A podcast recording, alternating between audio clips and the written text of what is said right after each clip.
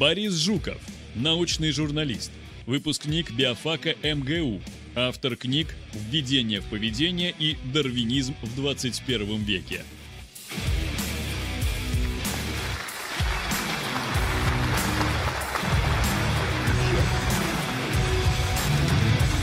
Здравствуйте, Борис.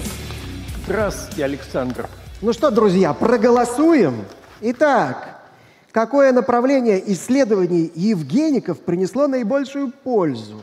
Исследование популяционной генетики человека, диагностика и профилактика генетических болезней, повышение, повышение среднего IQ популяции, выведение людей с совершенно новыми физическими и умственными возможностями или какая польза вы о чем? Пожалуйста, воспользуйтесь QR-кодом или ссылкой в чате и проголосуйте, друзья. Да, голосование заработает через минуту, а я пока хочу задать вопрос, который меня мучит – вот если бы вдруг в обществе возобладали евгенические идеи и стали людей делить на категории, такие по их полезности, что ли, для общества, в какую категорию вы бы попали? Ну, я думаю, что нижняя граница нормы. Э, то есть тех, кто хоть немного хуже, тех сразу в биореактор, э, на принудительную стерилизацию. А таким, как я, ну, может, разрешили бы иметь ребенка, но только одного – а мы тогда сразу переходим к тому, откуда вообще эти евгенические представления взялись, к чему привели и как к ним следует относиться. Значит, по, э, перед форумом организаторы провели опрос в группе ВКонтакте с целью выяснения наиболее популярных утверждений, скажем так, не будем говорить слово «мифы», о Евгенике – и, значит, вот пятерку наиболее популярных мы разберем. Значит, тезис первый. Евгенику то ли изобрели, то ли широко практиковали нацисты. Значит, ну, действительно, широко практиковали, и об этом мы поговорим чуть позже, но не изобрели.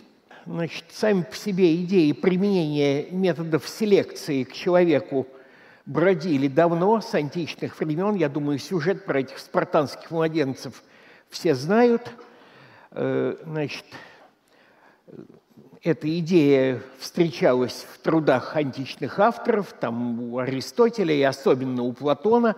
Там, правда, уже никого со скал не сбрасывать не предлагали, э, предлагали подбирать супружеские пары и поощрять размножение именно наиболее достойных и вообще совершенных людей.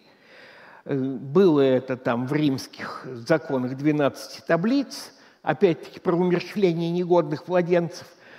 Появляется э, эта идея снова в эпоху Возрождения, в том числе в двух наиболее знаменитых утопиях. Это, собственно, в утопии Томаса Мора и в городе Солнца Томаса Кампанеллы – но по-настоящему рождение Евгеники уже как не просто значит, какой-то идеи, а как некоторой деятельности, это середина XIX века, когда почти одновременно общество потрясли э, целых три идеи. Значит, первое – это 1857 год – Э, французский психиатр Агюст Бенедикт, это, Бенедикт Агюстен Моррель э, значит, выдвинул идею вырождения, то есть нарастания патологий в ряду поколений, которые в итоге приводят к вырождению всего рода, в перспективе и всего общества. Э, значит, дальше 1859 год, происхождение видов – Э, которая много чего э, принесла в общественное обсуждение, но прежде всего идею естественного отбора. Ну и, наконец, э, значит, 1863 год, когда двоюродный брат Чарльза Дарвина, Фрэнсис Гальтон, постарался показать наследуемость таланта и других психических качеств человека. Ну и как бы все сошлось одно к одному. Э, животных в природе от вырождения уберегает естественный отбор, мы его для себя отменили, ну или, по крайней мере, сильно ослабили, мы вырождаемся, надо с этим что-то делать, а что? Ну, и вскоре Гальтон предложил и слово Евгеника, Юджиникс, и предложение, что делать. Э, надо либо как-то препятствовать размножению носителей нехороших признаков, так называемая негативная Евгеника – либо как-то стимулировать усиленное размножение носителей хороших признаков, позитивная Евгеника, ну а лучше делать и то, и другое. Э, до конца XIX века это все были в основном разговоры, э, организации научных обществ э, и пропагандистских, и, в общем, вот такая вот деятельность, скорее в, области дискурса. Но тут подоспело еще одно дело, что в 1900 году появилась генетика. Ну, теперь уже совсем все стало ясно. Вот мы теперь знаем, как устроена наша наследственность. Вперед, ребята! И прежде всего это э, приняло такое практическое направление в Соединенных Штатах в значительной степени благодаря деятельности вот этого человека, Чарльза Девинпорта, крупного американского биолога и вот такого очень яркого сторонника Евгеники, организовавшего значит, Eugenics э, Record Office, ну, то есть Бюро генетической информации, э, который на самом деле занималось не только сбором информации, оно проводило собственные исследования – вело активную пропаганду и э, лоббировало принятие соответствующих норм. И эта деятельность довольно быстро принесла плоды. Уже в 1907 году штат Индиана принимает закон о принудительной стерилизации умалишенных э, преступников-рецидивистов и насильников. Дальше, в последующие 30 лет, эти законы принимают э, десятки штатов Соединенных Штатов – несколько канадских провинций, несколько европейских государств.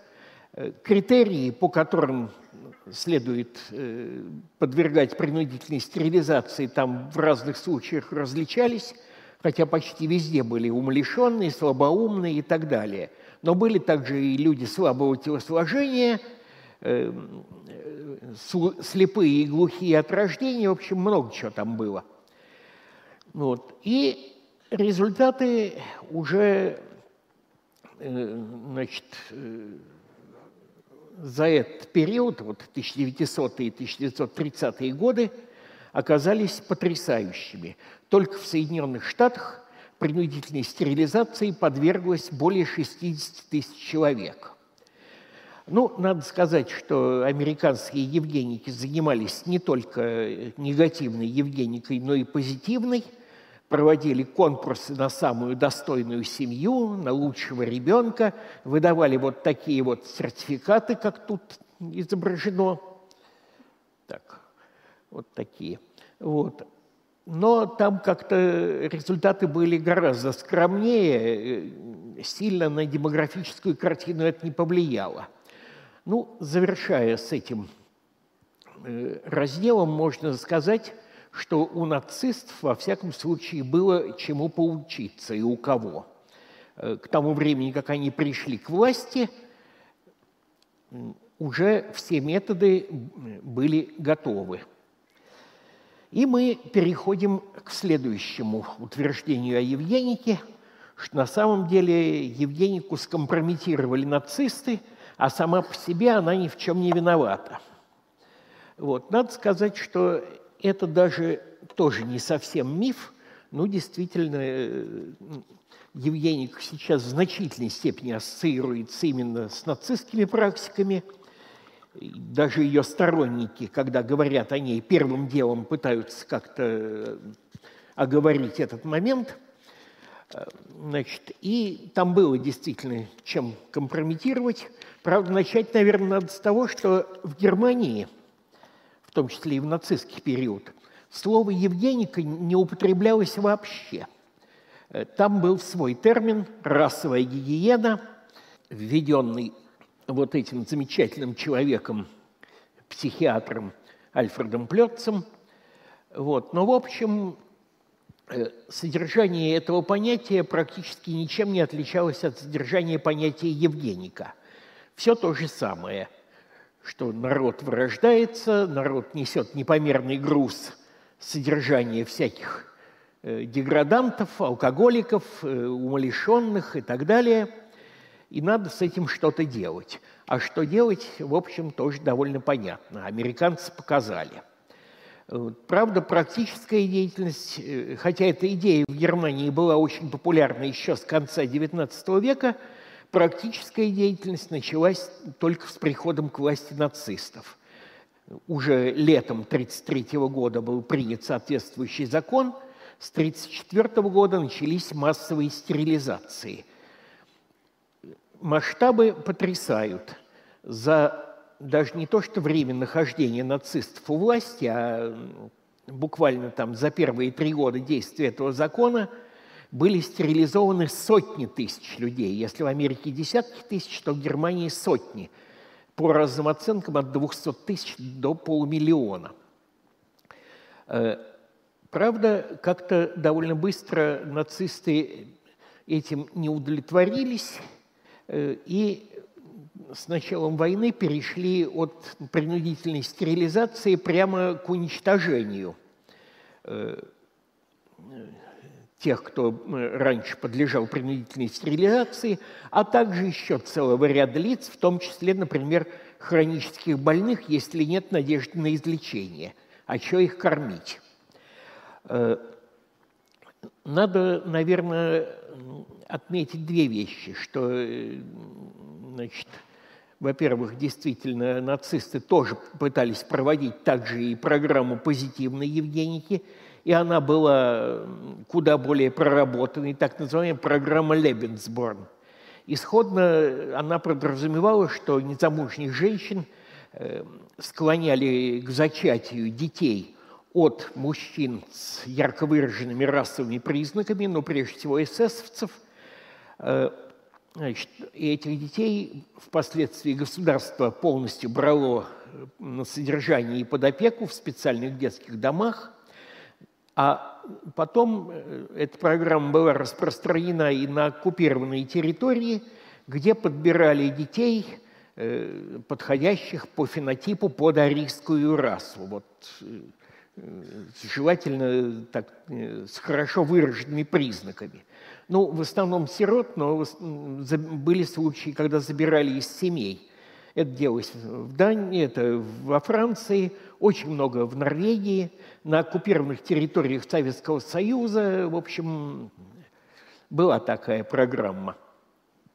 Вот. Ну и надо сказать вот что, что, конечно, значит, вся эта деятельность очень сильно повредила Евгенике – Хотя надо оговорить четко, что вот к уничтожению людей Евгеника уже была не причастна. Это была собственная самодеятельность нацистских руководителей. Вот. Как ни странно, сейчас Евгеники припоминают в основном Холокост, хотя вот к этому уж она все-таки отношения не имела. Это все стало известно в основном после краха нацизма. В то время как значит, Евгеника в глазах ученых, по крайней мере, стала терять популярность задолго до того, что уже э, в 1930-х годах очень многие ученые, в том числе те, которые раньше были активными сторонниками Евгеники, ну, такие как Джон Холден, э, Джулиан Хаксли, такой крупный английский статистик Александр Карсондерс – Э, в Евгенике разочаровались и стали ее активными критиками. Ну, в основном почему? Потому что к этому времени уже кое-что прояснилось с генетикой человека, э, в том числе с наследованием сложных психических качеств. Выяснилось, что, во-первых, оно очень сильно подвержено влиянию среды, а, собственно, генетическая часть, э, во всяком случае, организована тоже весьма непростым образом, э, очень далеким от таких простых менделевских схем. Э, так что там изучать и изучать, прежде чем что-то делать. А с другой стороны, уже американский опыт показал, насколько мутны критерии отнесения к неполноценным и насколько в силу этого могут быть субъективные решения. Так что, опять же, резюмируя этот раздел, можно сказать, что нацисты, конечно, нацистами, но, по крайней мере, в научном сообществе Евгенику скомпрометировала прежде всего сама Евгеника. Вот. Дальше третий миф. Не, ну, опять же, не миф. Евгеника – это расизм. Тут надо сказать, что почти одновременно вот с теми сочинениями, которые стали основой евгенического синтеза, так можно сказать, появился замечательный труд, который так назывался «Опыт о неравенстве человеческих рас», э, пера французского билетриста и дипломата Артюра Жозефа Догабино. Э, это такая попытка, первое, можно сказать, э, сочинение научного, самое, научного расизма – Э, то есть попытки рационально обосновать именно идею неравенства рас. Э, надо сказать, что при жизни Габино это успеха не имело, и, в общем, на рождение Евгеники не очень повлияло, то есть практически никак. Но впоследствии, уже в самом конце XIX века, получила изрядную популярность, особенно в Германии. Почему, как мы помним, германский вариант Евгеники назывался «расовая гигиена». Ну, надо сказать, что о научном расизме вообще и о его взаимоотношениях с Евгеникой можно рассказывать отдельную лекцию. Э, в Америке была своя традиция значит, защиты расы. Значит, и вот такой тоже известная фигура американской Евгеники, Мэдисон Грант, еще в 24 году написал книгу «Закат великой расы», ну, которую с восторгом приняли не только многие американские евгеники, но и Адольф Гитлер, который прямо из мюнхенской тюрьмы прислал автору восторженное письмо, что это, мол, моя Библия. Э, значит, э, что нужно отметить здесь, где мы вынуждены говорить об этом коротко? Что, во-первых, главным злом именно евгеники-расисты видели даже не само существование низших рас. И не то, что они размножаются быстрее высшей расы, э, хотя это тоже везде писалось, такая дежурная пугалка, а то, что они гибридизируются с высшей расой. Вот это ужас, ужас, ужас. Ну и тут вы видите и кинофильм, э, кадры из э, культового советского кинофильма «Цирк», да, у белой женщины черный ребенок – это не выдуманный конфликт, это действительно э, законы о запрете межрасовых браков э, во многих штатах принимались прямо одним пакетом с законами о принудительной стерилизации. Вот. И второе, что да, Евгеника очень легко срасталась с расизмом, в подавляющем большинстве случаев действительно имела отчетливый российский привкус – что в Штатах, что в Германии, что в других европейских странах. Но, оказывается, она, возможно, была и совершенно без расизма. Короткая, но яркая история советской Евгеники 20-е годы. Там тут, вот тут, собственно, три центральных фигуры энтузиастов этого дела, все трое выдающиеся биологи, Николай Константинович Кольцов, Юрий Александрович Филипченко и Александр Сергеевич Серебровский. Вот. Они много чего делали, правда, слава богу, ни до каких практических мер это не дошло, но идеи там высказывались и ими, и другими людьми чрезвычайно экстравагантные, однако никакого расизма мы в них не найдем.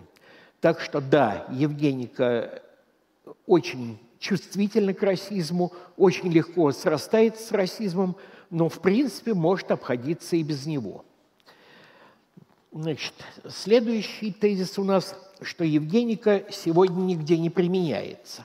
Ну, в данном случае, смотря что называть Евгеникой, потому что э, современные программы пренатальной генетической диагностики, медико-генетических консультаций и так далее сто лет назад просто совершенно по умолчанию были бы восприняты как евгенические. Сейчас никто их так не называет, э, хотя это, в общем, да, можно рассматривать как отрицательную евгенику. Значит, более э, специфические методы евгеники, вроде принудительной стерилизации, ну вот до последнего времени, по крайней мере, не знаю, честно скажу, не знаю, как сейчас – в Китае продолжали практиковать принудительную стерилизацию душевнобольных. Вот. А что касается Евгеники позитивной, то, наверное, самая большая, изощренная и такая настойчиво воплощаемая в жизнь программа э, проводилась и проводится в жизнь в Сингапуре – Э, и запустил ее отец сингапурского государства Ли Куан Ю.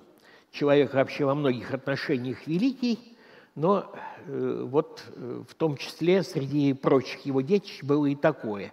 Исходно все начиналось как ограничение рождаемости, но потом сначала от ограничительных мер освободили женщин с высшим образованием, а потом уже началась действительно целая кампания – по стимулированию браков между людьми с высоким IQ и обладателями высшего образования и по их значит, усиленному размножению.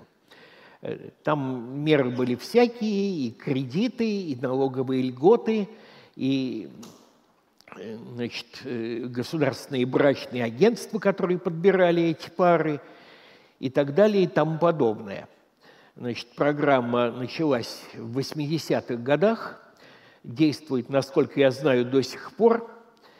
Результаты, однако, никакие.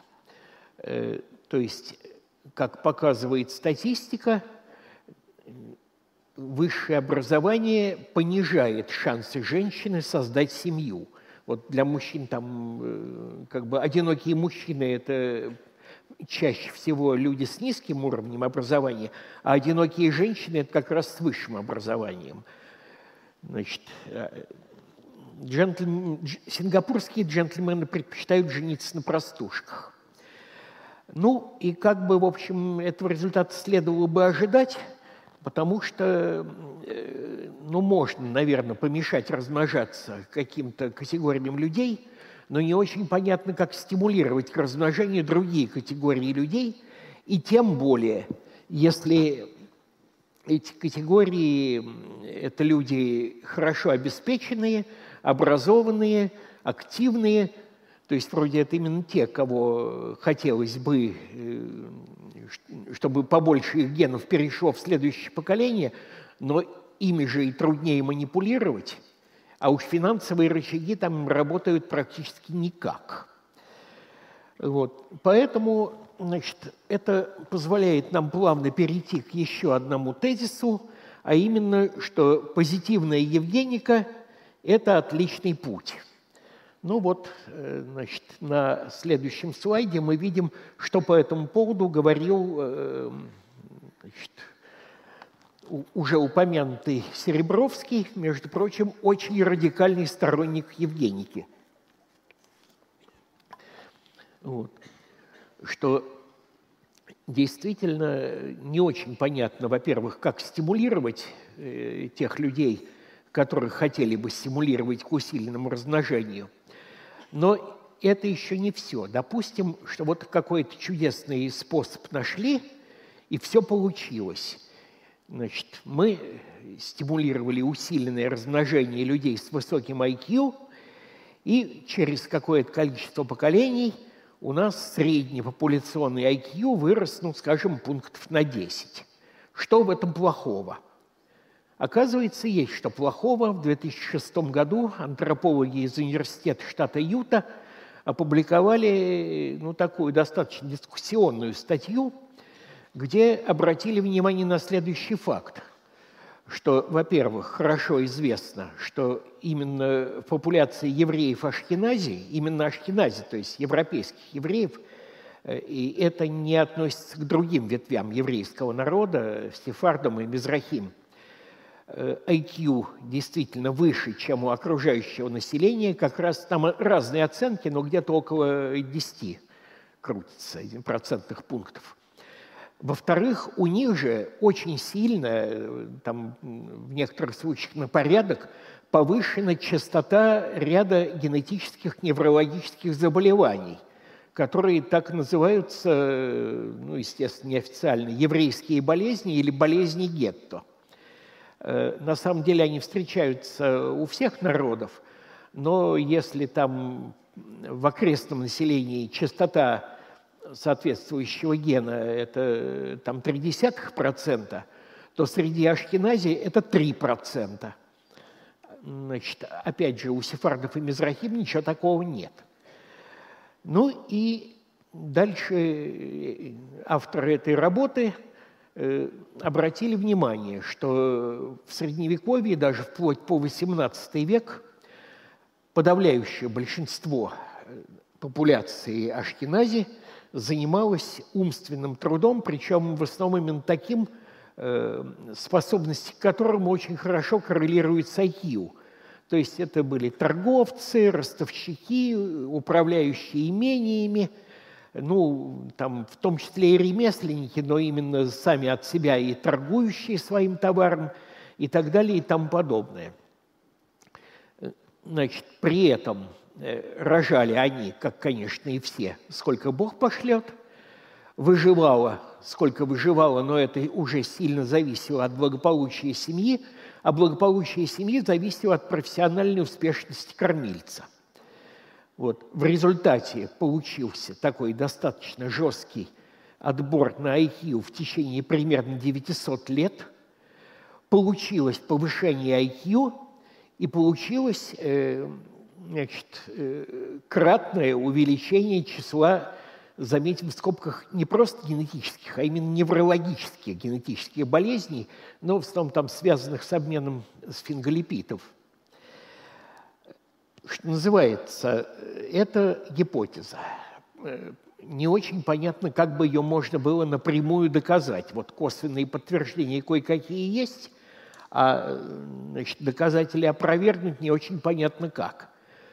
Но в любом случае, любой живой организм, человек тут не исключение, представляет собой адаптивный компромисс, то есть результат компромисса между разнонаправленными факторами отбора.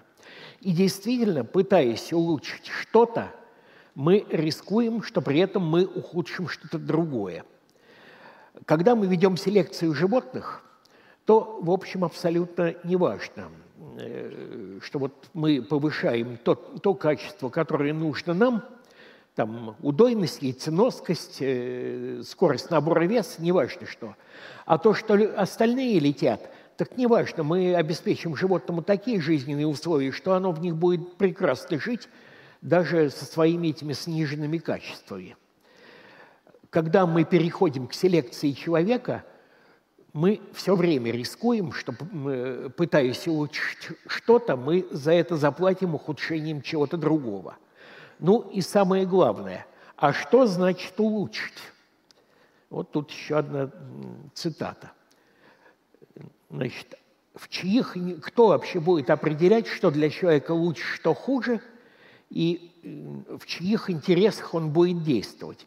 Опять же, аналогия с селекцией животных не проходит – и э, самое главное, что ведя отбор, или там, вернее, применяя уже современные методы редактирования генома, это еще тоже почему сейчас тема становится актуальна, что появился соблазн без э, принудительных стерилизаций, без насильственного подбора супружеских пар, просто дать людям возможность дать своим детям лучшие гены – но при этом совершенно непонятно, а кто решает, какие гены лучшие. И что будет с величайшим биологическим богатством человечества, генетическим разнообразием, если все получат возможность дать своим детям те гены, которые, извините, в данной культуре, в данном поколении кто-то счел наилучшими. Боюсь, что мы это генетическое разнообразие грохнем. Ну вот, собственно, этими двумя цитатами из нашего классика э, биологии и из моего коллеги, сотрудника издательского дома «Коммерсант», я бы и хотел завершить эту лекцию. Вот. Ну, надеюсь, что э, как-то это самое, если подытоживать, то главная проблема Евгеники – не в том, что э, ее там очень нехорошо использовали нацисты, и не в том, что на основании ее были приняты какие-то дикие законы в, в ряде штатов, и не в том даже, что у нее были там негодные методы. Главная проблема Евгеники в ней самой, в том, что порочна сама постановка вопроса об улучшении человеческого рода. Ну и здесь, да, надо успеть сказать, что, разумеется, это никоим образом не исключает того, что с генетическими болезнями, то есть с явными патологиями, мы должны бороться, вести их профилактику, а появятся методы, так просто их лечить. Это, извините, отличие этого от того, что предлагает Евгеника – это отличие между работой реставратора картин и вандала, который подрисовывает на картине то, что ему считается, ему кажется более красивым. Все. Большое спасибо. Сейчас, я надеюсь, мы увидим результаты голосования. Давайте посмотрим, как зрители оценили, какое направление Евгеников – принесло наибольшую пользу. И смотрите, максимальное число набрал вариант 2 – диагностика и профилактика генетических болезней. Что скажете? Так, сейчас я... А, вон же оно на экране, что я дурака отваляю. На ну, я скажу, что, в общем, это публика очень правильно оценила – что на самом деле между двумя первыми вариантами выбрать трудно, потому что они как бы то и другое полезно, но э, несравнимо, их нельзя сопоставить по пользе. Но я бы тоже склонился, конечно, к диагностике и профилактике генетических болезней. Это, кстати, чтобы не сложилось впечатление, что Евгеника принесла человеку только вред и никакой пользы. Вот все-таки она как минимум две пользы принесла – действительно под влиянием Евгеники развернули массовые исследования популяционно-генетические в разных популяциях человека, и более-менее, ну, собственно, из э, этого родила, из другого направления родилась медицинская генетика современная. Вот. Остальное действительно, извините. Сейчас То мы... Есть, про IQ мы раз, это рассказали, а про создание принципиально новых людей, слава богу, до этого пока вовсе не дошло. Сейчас мы ждем так. с надеждой, ждем очень, мы надеемся на очень вредное оппонирование. Готовы ли вы ответить за свои слова? На сцене вредный оппонент. Михаил Гельфанд, биоинформатик, доктор биологических наук, профессор, вице-президент Сколтеха по медицинским исследованиям и так далее. Михаил, Спасибо. 10 минут. Спасибо. Здравствуйте, Михаил а, Я немножко в дурацком положении, потому что Борису Жукову мне никогда в жизни не удавалось оппонировать, потому что он все говорит правильно. А, поэтому я попробую скорее позадавать вопросы, чем э, спорить с чем-то, что было сказано. Мне сказать, это тяжело, но приходится. А, и, ну, про там генетически выведенных солдат вы, в общем, в конечной фразе сказали, поэтому про это никакого вопроса нет. А, а вопрос вот какой, на самом деле более содержательный и немножко сложный, я его буду долго задавать. Когда говорят про Евгенику вообще и то, про что в основном говорили вы в своей лекции, это речь идет о тяжелых генетических дефектах. И, как правило, моногенных. Ну, просто потому что полигенные генетические дефекты мы плохо понимаем. Ну, там IQ ясно, что зависит от большого количества признаков. А, но на самом деле отличия людей друг от друга, как правило, как правило определяются даже я очень словно этот термин употребляю, качественные отличия в том смысле, что кто-то быстрее бегает и лучше соображает, а кто-то э, хуже соображает, но еще быстрее бегает, а кто-то, наоборот, соображает хорошо, а бегает так себе.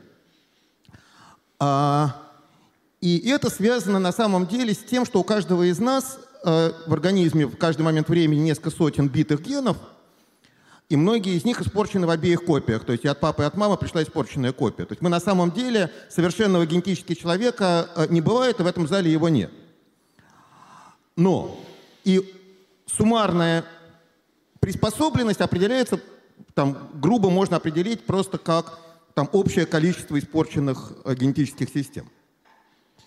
А дальше у нас начинается отрицательная Евгеника в форме социальной поддержки э, неуспешных людей. А у нас совершенствуется медицина, и опять-таки люди, которые там, более чувствительных болезням, их мы выхаживаем. Ну и отдельно мы, так сказать, не бегаем от тигров, во всяком случае, в э, там, странах там, условного Запада. В результате человек, которого много битых генов, который просто чуть глупее, чуть медленнее и чуть хуже, он нормально выживает и сказать, вполне адекватно соревнуется. При этом мутации продолжают возникать в каждом трио, там с известной частотой, и некоторые там, ну, э, Сергей Глаголев про это говорил, да, примерно 30 мутаций на, поколе, на, поколе, на геном на поколение, если я правильно помню. А, многие из них затрагивают важные гены, отбор ослабился, и общий генетический груз на популяцию увеличивается. А собираемся ли мы что-нибудь с этим делать? Я скажу совершенно ужасную вещь, такую еретическую, но, на мой взгляд, само понятие генетического груза, оно уж как рассчитывается, да, от э, э, наиболее приспособленного генотипа. Нет, почему? Что нет? Ну, это определение Холдейна. Ну, хорошо, так. Так вот, э, не существует никакого наиболее приспособленного генотипа. Как бы... Это Хорошо, это вопрос дискуссионный. Вот. Нет, Представим хорошо, себе, что у нас все хорошо, да, пропустим, что это вопрос дискуссионный. Теперь дальше. А что такое вообще приспособленность? Она, она же не бывает вообще, как бы, абсолютная приспособленность это всегда то, насколько успешен организм в данных конкретных условиях. Вот как биологический вид мы вообще не должны жить в этих широтах. Не живут приматы в реальной зоне. Но живем... Так сказать, неандертальцы жили? Что? Неандертальцы жили? Так неандертальцы жили за счет того же, за счет чего и мы живем. За счет огня, одежды, жилищ. Вот. Хорошо. Соответственно, то есть мы искусственными какими-то приемами компенсируем нашу биологическую неприспособленность к этим местам. Ну, как бы и дальше, да, вот... Да хорошо, да бог с ними, с этими местами. Давайте считать в хороших местах. Давайте считать места, где хороший климат. Все равно... Э... А хороший климат для нас – это Восточная Африка. Замечательно. Э, ну, что-то э, вообще вот оттуда бегут в Европу, а не наоборот. Не, погодите, это мы переехали немножко в другое. А, тем не менее, а, если считать генетический груз банально в количестве битых генов нефункциональных, просто в штуках, то а, средняя доля нефункциональных аллелей в популяции увеличивается. Бог с ним, с генетической приспособой. Просто количество нефункциональных аллелей в популяции увеличивается. Ну, опять же, что это э, уже вопрос к медикам. Вот если нефункциональным стал ген, который там в данных условиях, ну, в общем, ни на что не влияет. Ну, как тот самый это... А, нет, а почему, мы, а почему мы считаем, что он ни на что не влияет? Он влияет на интеллект, он влияет на устойчивость к болезням, он влияет на э, ну, физическую нагрузку. Бог не с физической нагрузкой, на интеллект влияет. Ну, вот в том-то и дело, что тут вопрос такой, что мы лечим, как это говорит Водовозов, мы лечим результаты анализов или мы лечим болезнь? Я не вот... готов обсуждать высказывание Водовозова, извините. Хорошо, вот, вот если а... есть болезнь, то ее надо лечить. Если а это если болезнь... не болезнь, а есть... просто какое-то повышение, факт, это, повышение риска там, да, погодите, погодите, погодите. Если болезнь состоит в том, что человек просто, так сказать, немножко глупее, а другой немножко умнее – это ну, не болезнь. Это... Нет, давайте насчет глупее и умнее. Сначала мы найдем, как это померить. А вы только что про IQ говорили. Да ну помилуйте. IQ это... Погодите, это вы сказали, это не я сказал. Нет, что, я никогда не сказал, что это оценка интеллекта. Я сказал, что это хорошо коррелирует с определенными качествами, а именно умением быстро и достаточно точно делать некоторые рутинные операции. Там устный счет. Для торговли, расчет. для торговли нужно гораздо больше, чем рутинные операции. Я вам как наполовину Ашкиназ говорю. А, хорошо, ладно. Не, а, я не сомневаюсь, что в Ашкеназе есть и другие таланты. Э, хорошо, что... хорошо. Хорошо. Ой, я одну вещь забыл сделать, извините, Бог ради, с самого начала надо меня Александр напугал. Мне организаторы велели надеть э, футболку э, значит, э, этой самой э, конференции, она у меня не есть, вот. Прошу прощения, надо было с этого начать. А, но зато мы прервались немножко, хорошо пошутили. А, значит, второй вопрос. Про геномное редактирование. Вы про это начали, и вы сказали, что это путь опасный, привели хорошие цитаты. Я с этим, вообще говоря, совершенно согласен. Но, с другой стороны, в каком-нибудь условном Китае, а по большому счету в любой стране просто в подвале, поскольку технологии на самом деле не rocket science, кто-нибудь вполне в это время может сидеть и клепать дизайнерских детей. Они не будут там универсальными солдатами, как нас, значит, нам обещают, или там э, кем-то еще, но, скажем, сделать голубоглазого ребеночка, по-видимому, можно. А с эти... А мы в цивилизованных странах, имея в виду все эти гуманистические опасения, от этого воздерживаемся. Опять-таки, я согласен, что мы правильно делаем, что воздерживаемся. А делать-то чего? Э, да ничего не делать. То есть, ну, как бы для начала посмотреть, а чем эти дети за это редактирование заплатят, когда вырастут. За голубые глазки кто-нибудь, кто что? хочет а, очень красиво... Ну, ну и за голубые глазки, кстати, тоже могут, потому что... Много заплатят. Что? Много заплатят за голубые глазки. Нет, э, много заплатят родители. Родители? Вот. А дети, опять же, посмотрим. Вот они вырастут, и мы, скажем, проведем ну, такое слушайте, через 40, исследование. Через 40 лет э, уже поздно будет чего-то делать, когда эти дети вырастут, и мы проведем исследование. Нет, обратно не отыграешь. В том-то и дело. Это еще одна проблема Евгеники, что вот эти вносимые изменения обратно как бы у этого Хра... человека уже не отыграешь. Хорошо, я приведу хорошие примеры, спрошу, э, реализуем ли он. Значит, а, когда началась обычная генетическая инженерия, когда просто научились переклеивать фрагменты ДНК, была создана конференция в Асиламаре, и сами люди, которые этим занимались, наложили на себя мораторий там, на год. Через год выяснилось, что ничего страшного, и все стали это делать. Да? Началась рутинная генная инженерия, которая там во всех лабораториях происходит. Есть ли шанс повторить что-нибудь подобное применительно к э, геномному редактированию человека? Не знаю. Вот это уже как бы... Ну и скорее нет. Просто что? очень много... Скорее нет, потому что просто очень много народ занимается биологией. Вот, ну хорошо, в общем, так-таки плохо. И последний тогда вопрос, у нас еще есть несколько секунд, я быстро спрошу. А, в, при экстракорпоральном оплодотворении, если оба родителя имеют рецессивный, э, плохой рецессивный признак, проверяют эмбрионов на то, что носительство этого признака, и если он гомозиготен по этому признаку, ясно, что его не пересаживают, потому что будет больной ребенок. А вот если он гетерозиготен, то пересаживают. Хотя, казалось ну, бы, сохраняется плохой аллель болезненной популяции. Как я понимаю, пересаживают, если родители вот им сказали, что там есть этот ген, но он не приведет к болезни у этого По-моему, даже не, не спрашивают. Так, все. Правильно ли это тактика? Я вопрос все-таки задам. Что? Пр правильно ли это с точки зрения Евгеники и всего остального? Ну, думаю, что это все-таки решение родителей должно быть. Э, при условии, рождать, гетерозигота. Э, при условии, что им сообщат все, mm -hmm. что будет дальше что да, у этого ребенка это не приведет к болезни, но дальше кто его знает, смотря с кем он там будет детей заводить. Хорошо. Все. Спасибо, спасибо, Михаил, не мне.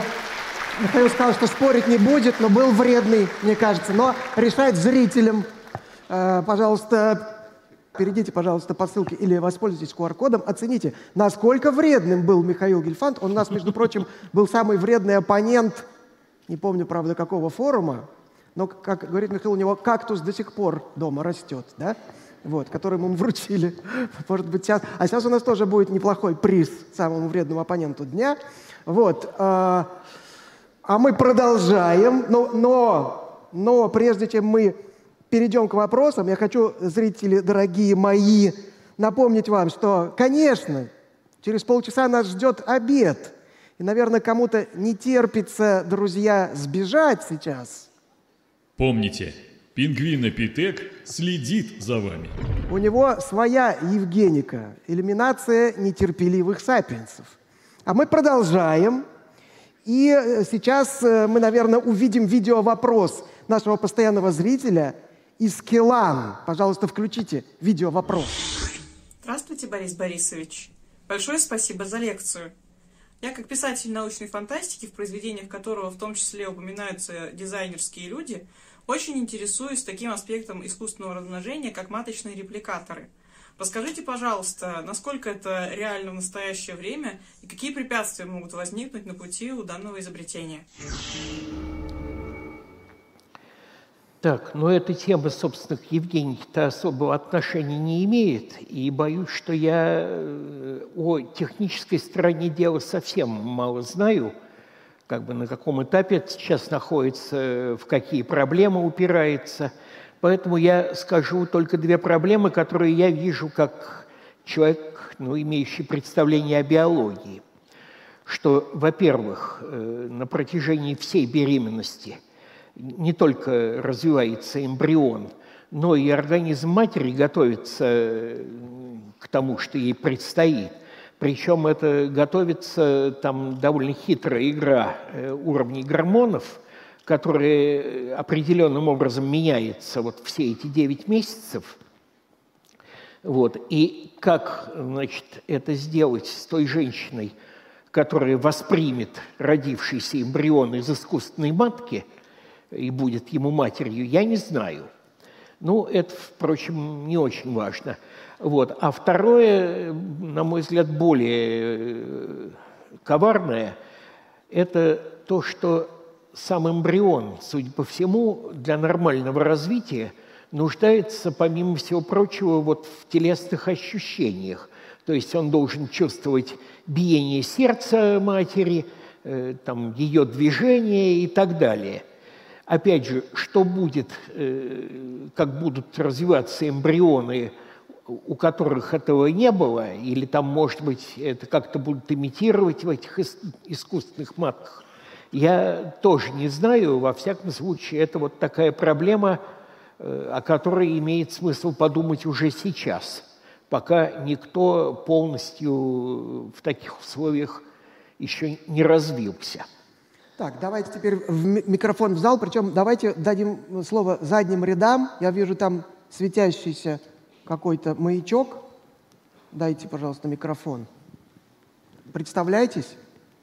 Задавайте ваш краткий вопрос. Добрый день, Александр Великий Новгород. А, вопрос по положительной Евгенике. То есть, э, как бы в Германии проводились такие опыты, а вот в раннем СССР, это 20-е, там, 35-е года, там, э, проводились ли такие опыты э, с целью получить замечательного советского нового гражданина? Спасибо. Нет, э, я же говорю, советская Евгеника э, дальше исследований не пошла. То есть ей полномочий таких никто не давал и никаких мер значит, не принимали э, вот именно практических, потому что не только исследовать, но и как-то управлять. Вообще в Советском Союзе в итоге сделали выбор в пользу формирование... Э, вообще, надо сказать, что в ту пору формировать нового человека хотели все. Вопрос был только в том, мы его будем формировать методами селекции или методами воспитания. Вот в Советском Союзе некоторое время колебались, но в итоге сделали выбор в пользу воспитания. Так, вопрос задает Дмитрий Решетников. Где сейчас в Евгенике пролегает граница между этичным и неэтичным? не сломалась, не чини.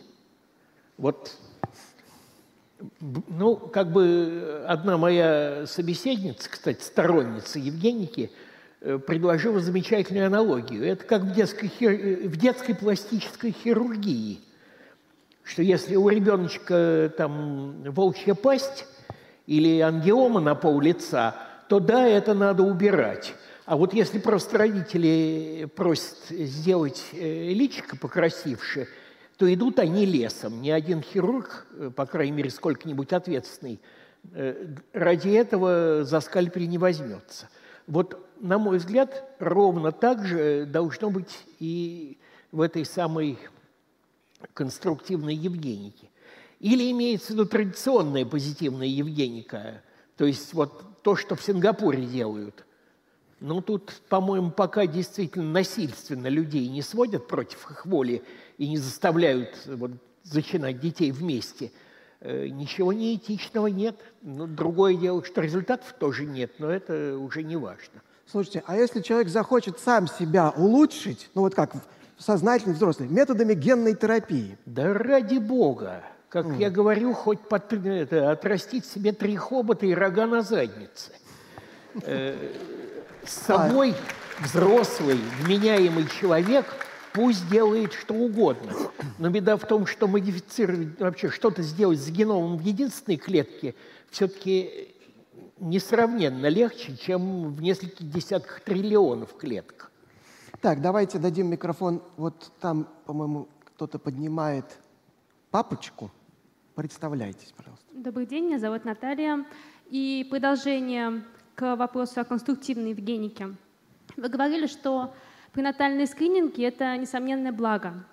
Но если мы посмотрим на эндемичные по малярии регионы, то есть классический случай э, серповидной клеточной анемии, который дает э, преимущество э, людям, носителям данной страшной болезни перед малярией.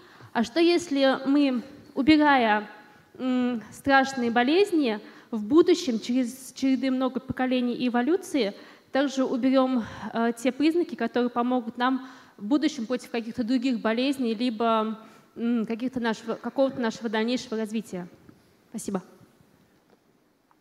Вот. Ну, опять же, что называется, мы должны отвечать на вызовы своего времени и про болезни, которые появятся в будущем, но вот не можем мы сейчас к ним никак подготовиться.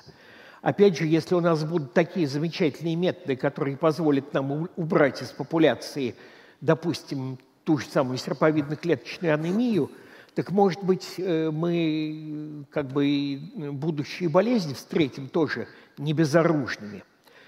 Вот. Но с серповидно-клеточной анемией – там, ну, все-таки, когда у тебя умирает четверть родившихся детей, причем умирают уже вот не внутриутробно, а умирают там четырех-пятилетние, то, наверное, все-таки такой ген надо убирать.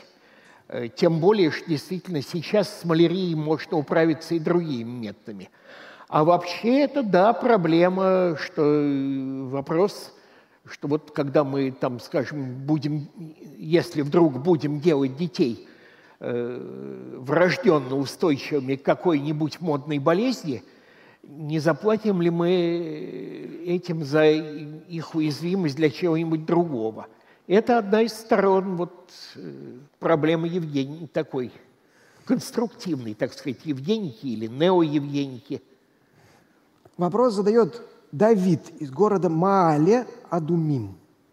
Какими новыми свойствами могли бы обзавестись люди, если бы эволюционный процесс стал подчиняться вашей воле? И какой недостаток в нашем организме вы бы исправили в первую очередь? Помилуйте. Я тут столько времени рассказывал, почему этим не надо заниматься, а у меня спрашивают, что бы сделал я, если бы я этим занялся – вот если бы. Ну вот если бы, опять же, я бы действовал по принципу «не сломалось, не чини». То есть только явные патологии. Так, давайте дадим микрофон на балкон, где огонечки горят. Здравствуйте, Владислав Рязань. А, у меня такой вопрос. Если гипотетические инопланетяне если хотят использовать человека в качестве домашнего любимца, насколько есть предел у человеческого фенотипа в плане Евгеники? Допустим, кошки, их породы, очень слабо отличаются друг от друга, а у собак есть и чихуахуа, и ирландские волкодавы. Человек куда больше отходит? Вот. Ну, собак все-таки такое разнообразие выводили не как домашних любимцев, это вещи функциональные. То есть собак выводили для выполнения определенных функций – у человека, честно говоря, не знаю. Думаю, что можно было бы сделать очень многое, он, в общем, и так сам по себе достаточно разнообразен и пластичен. А если за это дело еще возьмутся такие значит, продвинутые целеустремленные селекционеры, э, то там таких людей могут наделать. Действительно, собачье разнообразие по сравнению с ней будет отдыхать. Для какого-то фантастического сериала даже, наверное, сюжет. Ну, боюсь, что тут уже без анимации не обойдешься. Живых актеров таких не наберешь. Так, вам сейчас предстоит выбрать лучший вопрос. Я могу напомнить, какие были. Кому достанется книга «Остров знаний. Пределы досягаемости большой науки» издательства «Питер». Напомнить? Да, напомнить. Значит, были вопросы про Евгенику в СССР, про возможные негативные последствия в будущем, про инопланетян и породы людей, про то, где граница между этичным и неэтичным, и про то, какими свойствами вы бы, так сказать, наградили людей. Ну, наверное, про границу между этичным и неэтичным, потому что это действительно существенно. Так, значит, это значит, что Дмитрий Решетников, наш зритель, который смотрит нас онлайн, получает книжку «Остров знаний. Пределы досягаемости большой науки» а, издательства «Питер». Сейчас я хочу посмотреть, э, как наши зрители оценили Михаила Гельфанда в качестве вредного оппонента. Можем? О, Я смотрю, что он уже победил меня, как минимум. И у нас явный кандидат название вредного оппонента. Отлично, но еще не вечер, еще не вечер, так что пока что не делаем выводов. Так, э, сейчас, э, Борис, вам наши подарки от форума «Ученые против мифов». На экране сейчас должен появиться рисунок Юлии Родиной. Я так понимаю, что это спартанцы. Евгеникой занимаются. Сможет ли утащить осьминог человека на дно? А, теоретически может. Кстати говоря, вот это очень популярный мем. Обычно там еще идет подпись «Я не договорила». А, так вот, если посмотреть на этого осьминога, а, можно увидеть, что он, скорее всего, не настоящий. Может ли осьминог убить человека? И здесь ответ однозначно «да». У вас появились вопросы. Вы с чем-то не согласны. Пишите комментарии с хэштегом постскриптум. Докладчик будет отвечать на ваши вопросы в прямом эфире на канале «Лаборатория научных видео».